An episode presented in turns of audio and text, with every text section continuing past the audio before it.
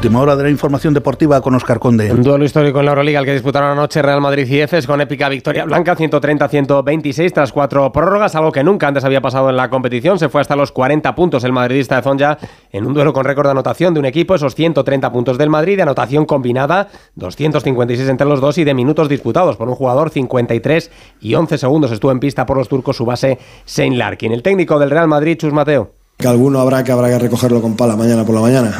Entonces ya pensaremos pasado mañana en el siguiente partido. Hoy por la noche pues seguramente ninguno de estos va a poder dormir porque, porque ha sido un partido increíble, increíble de lucha, de, de corazón, que la gente se vaya viendo 130, 126, pues yo creo que es un regalo de la noche de Reyes extraordinario. ¿no? Nos dejó también la Euroliga la victoria del Barcelona ante Basconia 89-85 y la derrota del Valencia 81-82 frente a Panathinaikos. Ya en el mundo del fútbol, cita hoy con las seis primeras eliminatorias de 16 avos de la Copa del Rey, destacan la visita del Real Madrid a la Arandina o la del Atlético de Madrid al Lugo. Se juegan también el Español Getafe, el Elche Girona, el Huesca Rayo y el Alavés Betis. Y la noticia triste de la jornada, el fallecimiento del exfutbolista y entrenador brasileño Mario Lobo Zagalo, tetracampeón del mundo con Brasil, tres veces como futbolista, una más como técnico en el Mundial del 94 una selección de Brasil, por cierto, con su banquillo libre ahora mismo tras confirmarse la destitución de Fernando Diniz. Más noticias dentro de una hora y en onda.